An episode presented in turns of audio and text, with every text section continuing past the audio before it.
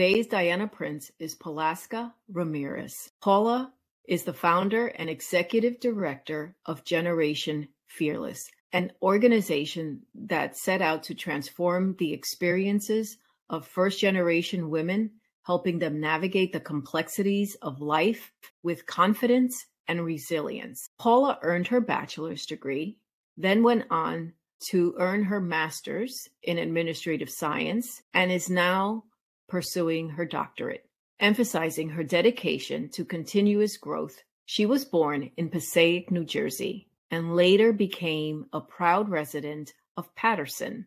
So Paula embodies the essence of her community. As a first generation Latina, she knows firsthand the challenges and uncertainties of navigating college, graduate school, relationships, and adulthood without a reference point. She is definitely a trailblazer a champion for first generation women, and a symbol of resilience and determination. And that is why Paula Ramirez is my Diana Prince for today. Paulaska, thank you for joining me on Diana Prince. Thank you so much for having me. I really appreciate the opportunity. We're going to talk about community today and more critically, community for first generation women. And uh, I want to start and get a little bit of background about you. In your introduction, I did mention that you grew up in, was it Passaic?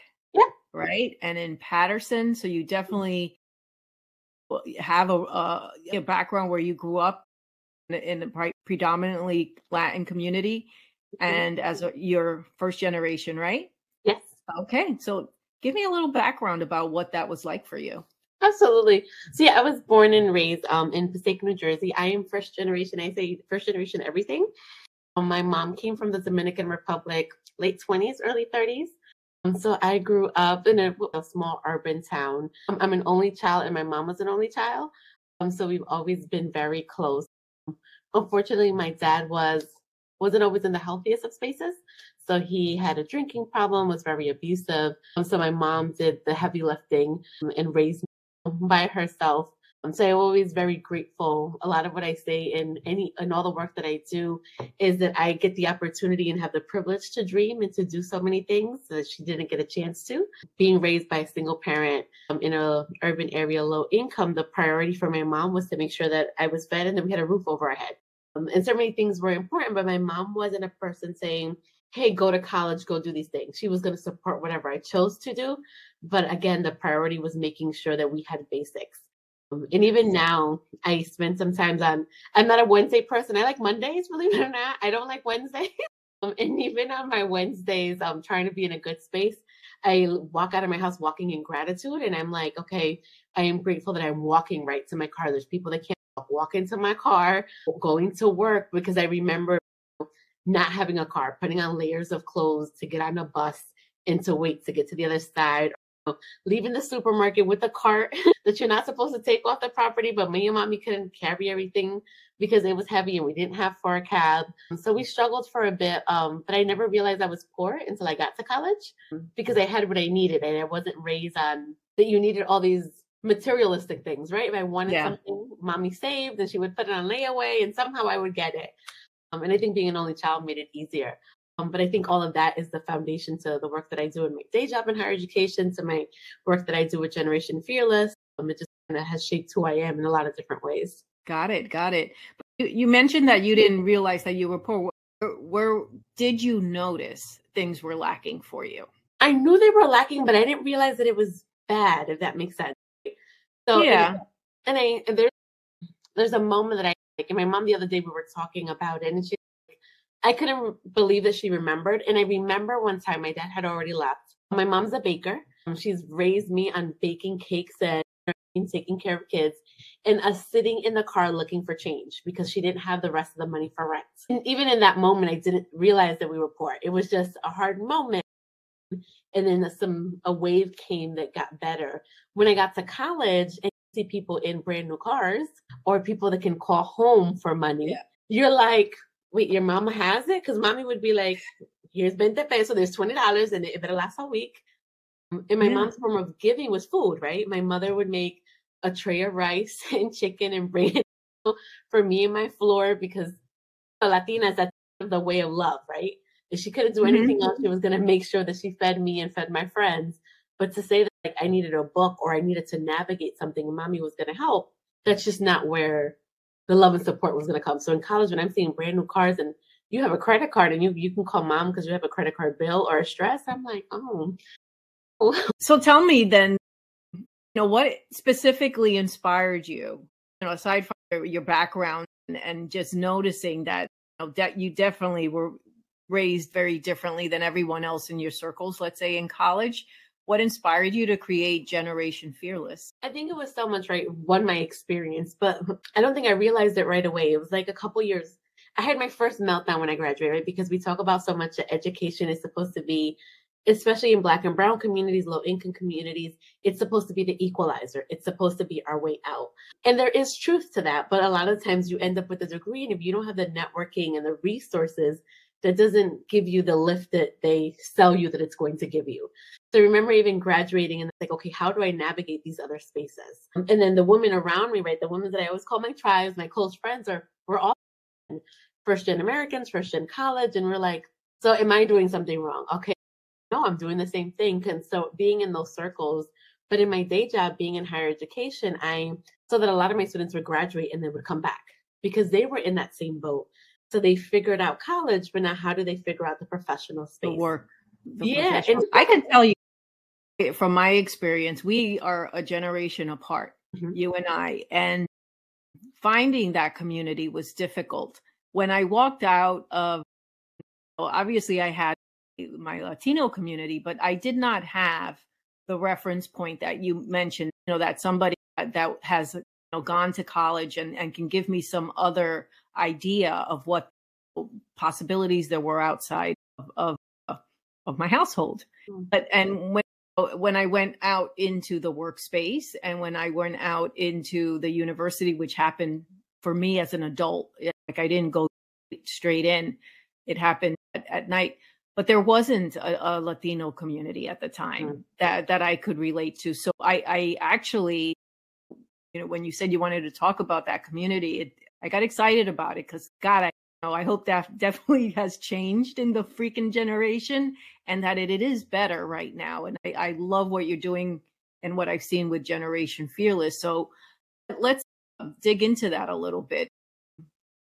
Uh, you know, with the organization, what is the most significant challenge that you've experienced with? You know, oh, I'm sorry. Scratch that question. I, I completely fucked it up. what I wanted to ask, we'll edit No that one. Okay, what is the most significant challenge that you have noticed? You know, that that are experienced by first generation women with, with Generation Fearless. But what do they? Uh, does Generation Fearless address the most? I think that we focus on three pillars because there's three specific things that I think are the most challenging. One is our emotional wellness because being first generation, you carry women do in general, right? The intersectionality of our identities, being Mhm. Latina, being a woman, being first gen, of being low income. There's all these layers and responsibilities, and I think that's one of our major challenges, right? That at home, my mom always says, "Pero tú sabes inglés, right? You know the language." So to her, because that's her biggest barrier, you know the language, so nothing should be hard you should be able to navigate everything because no English. no, but wait a minute. Wait a minute. I have one for you. But you're so so now you are also the one with that has the most advantage in the family, right? So everything goes to you. Right, It's a big yeah. responsibility to be the one to know English, and it's a big responsibility to be the one to go to college because now you're the doctor, you're the lawyer, you're the, You're everything, right? in between. ¿A qué te mandé a la escuela? What did I send you to school for? exactly. What did you learn? what did you learn? Absolutely. Like, so I think that's one of those big challenges, right? Because the professional space, right, when we're transitioning to that, they assume they because it's shifting, right? Usually it's second and third generation of lawyers, of teachers, of doctors, of people in higher ed. So there's a culture that's understanding that's taught that we don't know. But at Mhm. home, it's like you should know too. And we're like in limbo, like I'm learning, I'm figuring it out. And that was part of creating the organization, right? Because we're forever first gen. You figure out one and then the next. And that's what we focus on Generation Fearless, that emotional wellness. How do we navigate professional spaces? And how do we have conversations like this? Because a lot of the time it's lonely because mm-hmm. you are the first figuring it out and work doesn't get it and home doesn't get it but how do we make sure that we're not dealing with high levels of guilt anxiety that we're working through our challenges and being present right because a lot of the times what happens is that we don't always demand or see our own value um, mm-hmm. in a mm-hmm. lot of spaces because home or again depending on cultures you're supposed to be grateful for being in the room and that should be it you're in the room yes. and your hard work should help you move and that's not always the case um, and we focus on financial wellness. Can we dig into that a little bit? Yeah. In in in being grateful to be in the room, oh, as we as, as Latina women, you know, as women already, first of yeah. all, let's just put that out there that women don't o- always own the space that they or they they don't want to take up space. As Latino women, we want we want to take up even less space. Yeah, quiet. I was listening to some uh, conversation. So, and you just tapped into the fact that you know you address the emotional well-being of that. But how do we? How are Latina women now navigating that? Um, I know how I navigated it, but tell me how is the you know, the new generation navigating that? Is it because there's more community out there and that they have know more people no more resources. Let me know what that landscape looks like for them. I think it is a lot that we've been able to build community and call out what it is. That i think culturally we're told that it's what we're supposed to do. And culturally by our home right as being latinas for some of us some mm-hmm. culture that we're in in that culture i'm in higher education i'm in an office that's predominantly women and women of color. So i don't have those challenges but i have a board member that is in a male dominant space that she like I think one of three women in the whole entire floor. So that space already, but I think that being able to have these conversations creates a little bit of a relief and helps you stand up a little bit because it's not me. I'm not yeah. going to minimize myself. And then when we go to the core of what it is, right, that we have the skill set, we have the education, and we have the skills, then why are we make, minimizing ourselves? Right? I, I am proud to be in every, every any room. I'm grateful but at the end of the time, somebody didn't just say, okay, Paulaska, here, I'm going to do you a favor, just walk in. I have the degrees, I do the work. So a lot of time it's reminding ourselves that, yes, it, it's, it is a blessing. And yes, we're supposed to be grateful, but you worked hard to be in that room. You have ideas, you bring value, and we need to remind each other. I'm fucking glad you said that though. Because I really glad you said that. I don't know what to say. There's okay, nothing that's given to us. No. And I really, I'm, th- I'm thankful you mentioned it because I am of the mindset, and it's you know it's one thing to be grateful because obviously you know nothing is you know nothing is life is guaranteed. So if, if you made it to you know to 40, if you made it to 50, that's a blessing.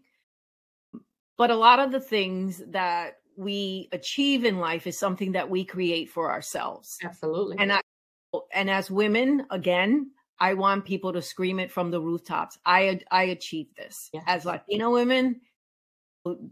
Nothing came for free. You worked your ass off. Absolutely. No, I, I so take credit for it. And so I'm really glad you said that. I, you know, it, it's just uh, you know, we also you know don't normally acknowledge ourselves enough. So let's let's go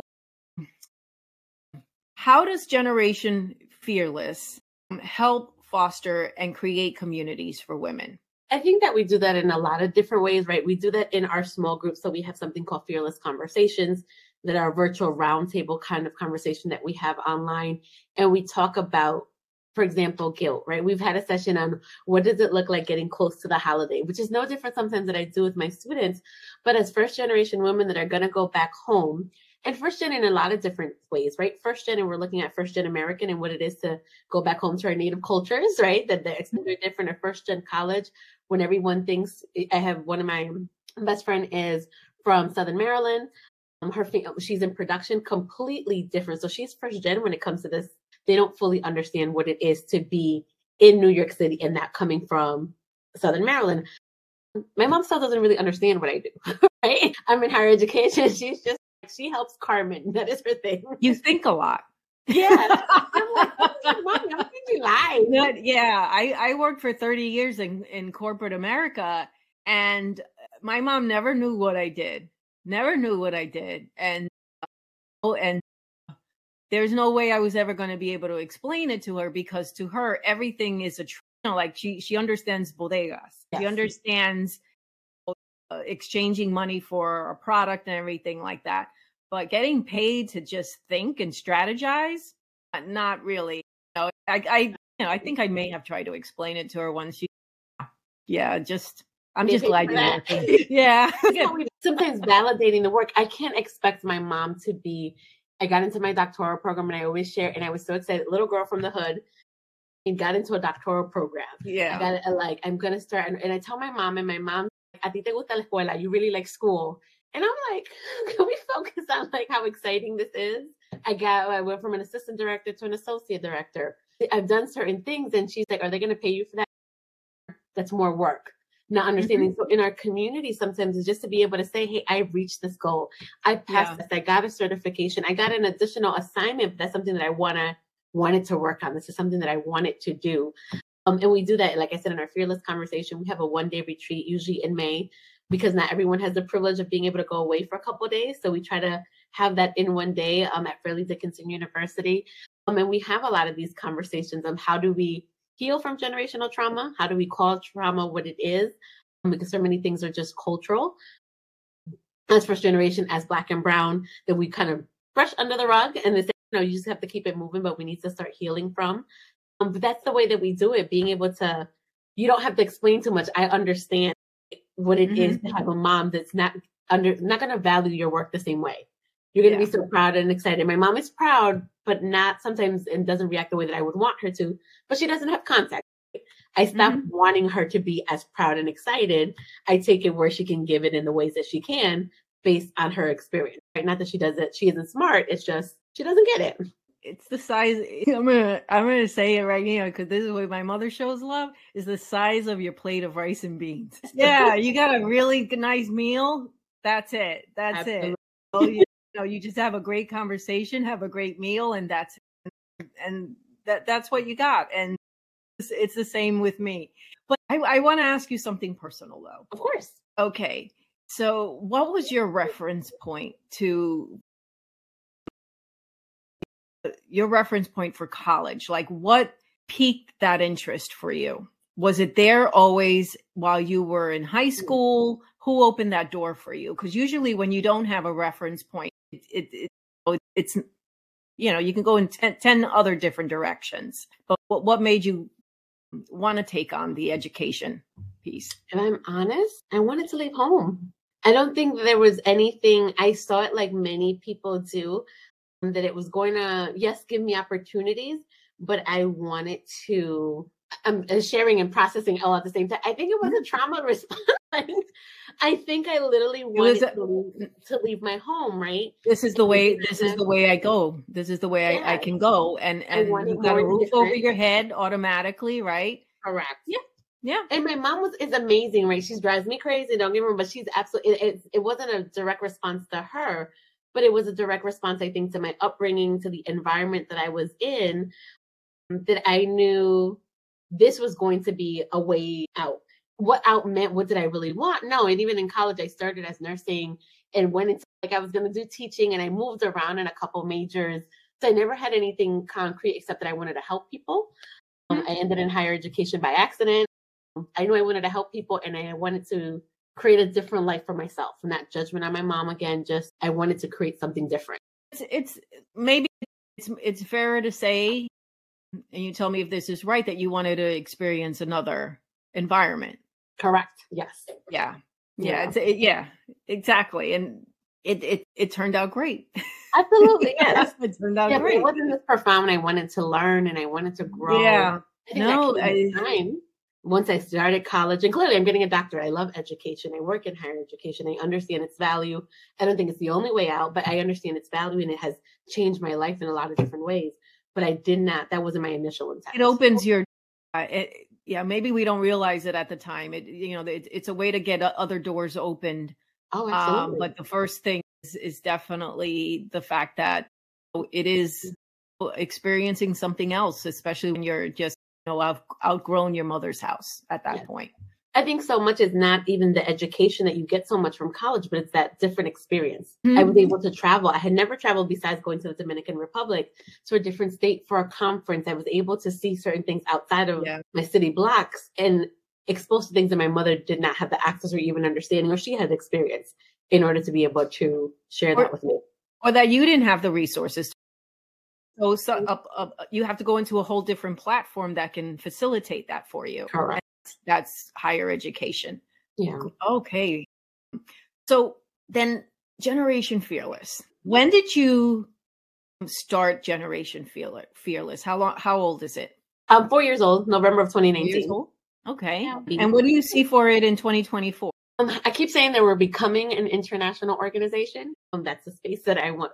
The dream is for Generation Fearless to be the resource hub we don't want to have the answers to everything because that would be impossible, but we want to be the person to know who has the answer for everything, to connect first generation women, first generation American college graduates, professionals, and all of that.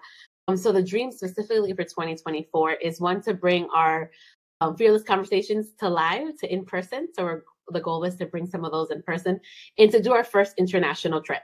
So we've been building relationships with some amazing women in India and some amazing women in the UK so the dream is and the plan is at some point in 2024 we'll be across somebody's waters. So is it is the experience the same in in in, in different uh, countries? I think some of the challenges, yeah, our experiences are aren't monolithic, but they are the same rate as women. I think when we focus on the intersectionality of our identities and what that looks like first generation college women in India have similar challenges, first gen professionals. Um, yeah. And even though they're home, they're still navigating culture. So it's not the Latino culture. Even one of my board members, she is Egyptian. Muslim women, our connection is like this because completely different backgrounds, but completely same path when it comes to how are we navigating workspaces? How are we navigating the emotions that we have, the guilt that we carry, the expectations that are there culturally? So we see that across the world, doesn't matter where you are, if you're the first in any space, you have a lot of the same feelings. And we need to build that community to support each other. community and community is worth it. So then here's to you and global expansion in Absolutely. four. Oh my goodness. So we're uh, at the end of our conversation, Paulaska, and I want to thank you. Thank you so much for coming to talk to me on Diana Prince and uh, just uh, you know telling us about your amazing community. I'm going to list your website in the description for anyone who wants to learn about Paul Alaska Ramirez and Generation Fearless.